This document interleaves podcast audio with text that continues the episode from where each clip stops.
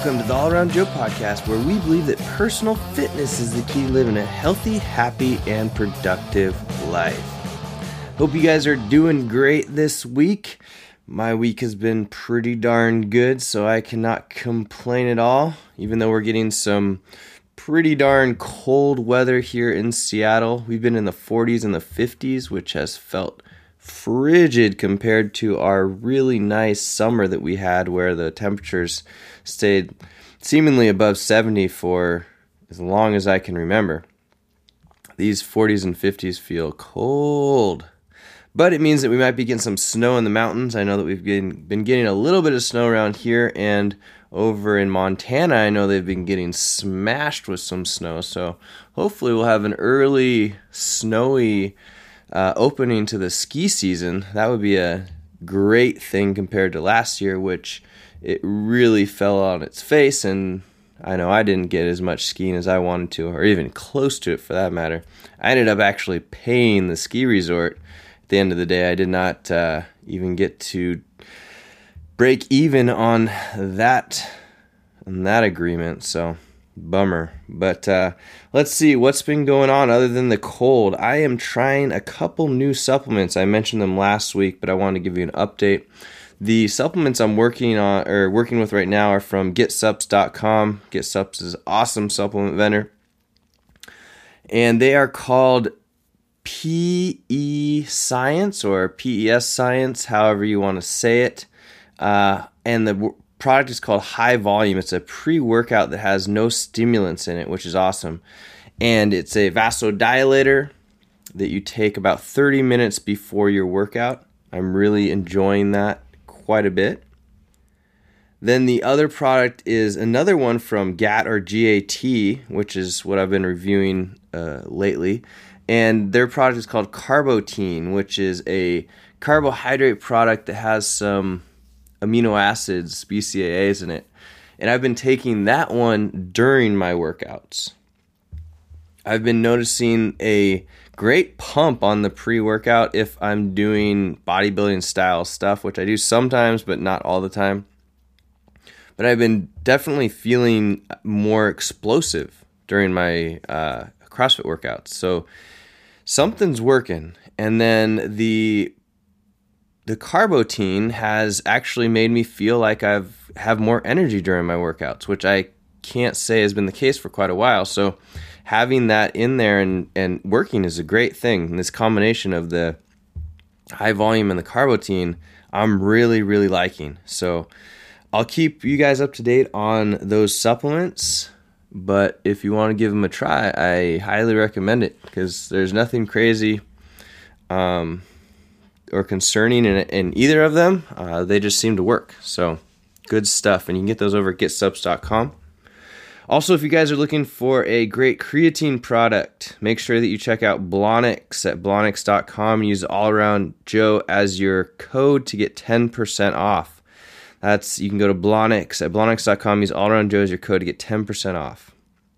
So, in this podcast, we're going to be talking about how to stabilize your way to more strength. So, essentially, we're going to be talking about core. And the reason I want to be talking about this is I've been working with some therapists lately on how to increase my big lifts. So, like squats, deadlifts, snatches, um, cleans, jerks, that type of stuff.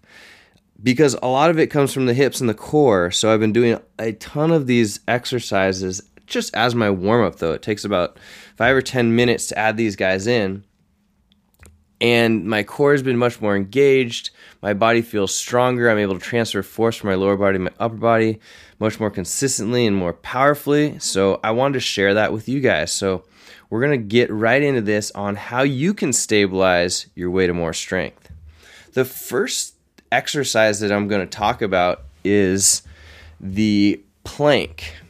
And what I want to reference here before I get into the plank is that when you're doing these exercises, you should always be able to breathe completely. So, full belly breaths as you're engaging your core and abdomen.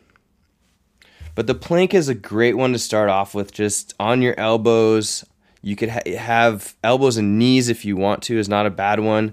And just start off with that and then get going from there. And then when you're on your elbows and knees, once you've done that one, and you should be doing this to fatigue, where you can keep the core tight but the back loose. So you're not overly using your back.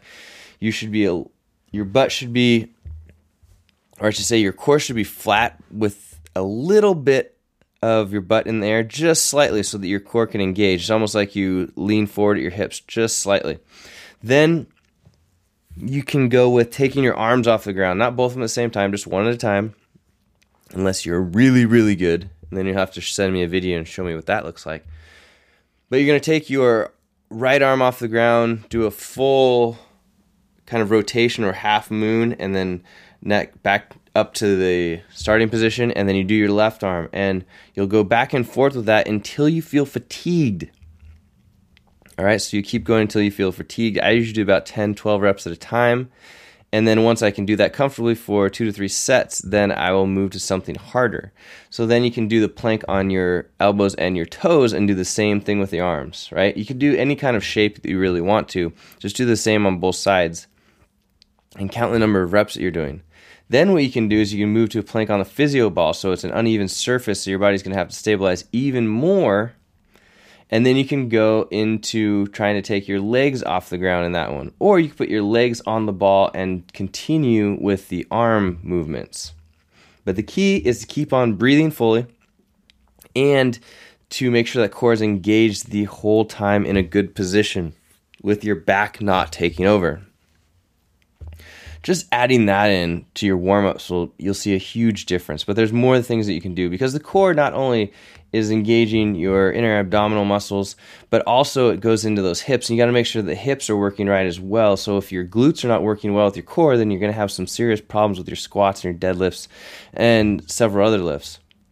So in order to tackle that, I recommend doing some single leg step ups to start with. So just put like a 12 inch box and step up one leg at a time only utilizing the leg that's stepping up onto the box. So leave the the leg that's on the floor at home. Don't let it help out and push up. And you want to make sure that your knee is tracking in the same direction as your toes, right? The other thing is you want to be stepping with your glutes or your hips in a back pushed back position so that you're engaging those rather than a highly bent knee where you're engaging your quads instead. So make sure that when you step up, you're using only the leg that you're stepping up on, you're engaging the glutes fully, and your knee is tracking in the same direction as your toes. So you do that for essentially again until exhaustion, not to like falling off, but until you feel like your muscles are engaged to the point where they're not, they're gonna not serve you the way that they should be. All right, so maybe one or two sets of those, maybe ten reps, something like that and you can increase the height of the box as you go and get more comfortable with it.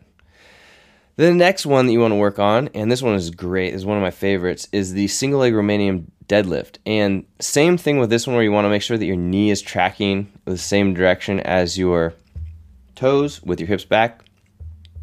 So the Romanian deadlift is one where you keep your knees fairly unbent. They're not completely straight, they're in a good athletic position, but you're mostly hinging at your hips and not bending at your knees. You can start off by putting a kettlebell or some sort of dumbbell on a box that's about 12 inches off the ground or higher, depending on how hard this is for you. This is going to be a balancing one, right, guys? So you're going to be balancing and you're going to have to hold yourself in a good tight hip position, and your glutes are going to be one of the dominant providers of that tight hip, tight hip position which is what's great because you have your core engaged, you have your glutes engaged, and you're just to get that burn in the glutes, getting those guys engaged and working for you, which you're to love when they kick into play during your squats, your deadlifts, your cleans, your, and your snatches. All right. So you're to work yourself on that one up in weight and down in height until you're on the ground using like a kettlebell or a dumbbell, going down, touching the ground every time. And something that my PT recommended I do is when you get to the ground, you let go of the actual weight so that you're just stabilizing with one foot in the air and then you are essentially picking up that weight again off of the ground like it's the first time every time. Okay? So what that looks like is you set yourself up, let's say you're on your left leg, your kettlebell will be to the right of your left foot. You start by hinging at your hips, meaning your right leg goes back behind you, your back stays totally flat the whole time. If there's any point that your back cannot stay flat, then you need to elevate the kettlebell or dumbbell off of the ground so that you are able to maintain the flat back. Then once you get down to the kettlebell or dumbbell, you grab it and hinge back up until you're in a fully standing position on one leg, in this case, your left leg, and at which point you will reverse and go back down to the ground and repeat. So I know that I don't have any visuals for you here on this podcast because we're all audio, but hopefully that made sense to you. If you have any questions, you can shoot me an email, joe at allaroundjoe.com, and I'll be happy to send you some pictures or, or a quick video in order for you to check out what I'm talking about if it's not self explanatory.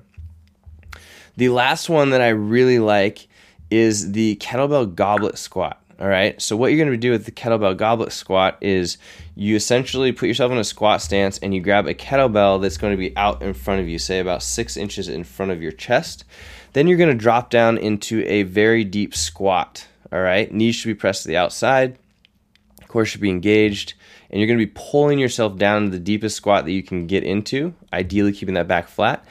And you're going to take two deep breaths at the bottom. Okay, then you're going to stand back up. Just repeat that about eight to 10 times with a, a pretty light kettlebell. It shouldn't be very heavy. But keeping that core engaged at the bottom of your squat while breathing is going to be actually pretty difficult. And you'll notice that it will tax not only your core, but your arms and your lower back as well to stay in that position. And that position or that uh, kettlebell goblet squat has definitely made my hips and my core feel like they're way more uh, ready and in a strong position for doing back squats and front squats. So I highly recommend putting that into a warm up during those days and seeing how it feels for you. My hips just feel like they're ready to engage and go when I'm doing that. The last but not least here is the uh, I guess we call it like a clamshell walk, if you will, or a shuffle, where you take an exercise a band, ideally like one of those little um, physical therapy bands, but you could use it any kind of band and tie it a little bit tighter. And you just put it around above your knees, and you go into a half squat, and then you sidestep uh, about, let's say, 20 yards or 60 feet, something like that, down and back and your excuse me, your glutes should be lit up at that point and ready to go. That one's more in the glutes than the core, but like I said, they all work together. So if the glutes are not working, then the core is not going to be working effectively. If the core is not working effectively, glutes are not going to be working effectively.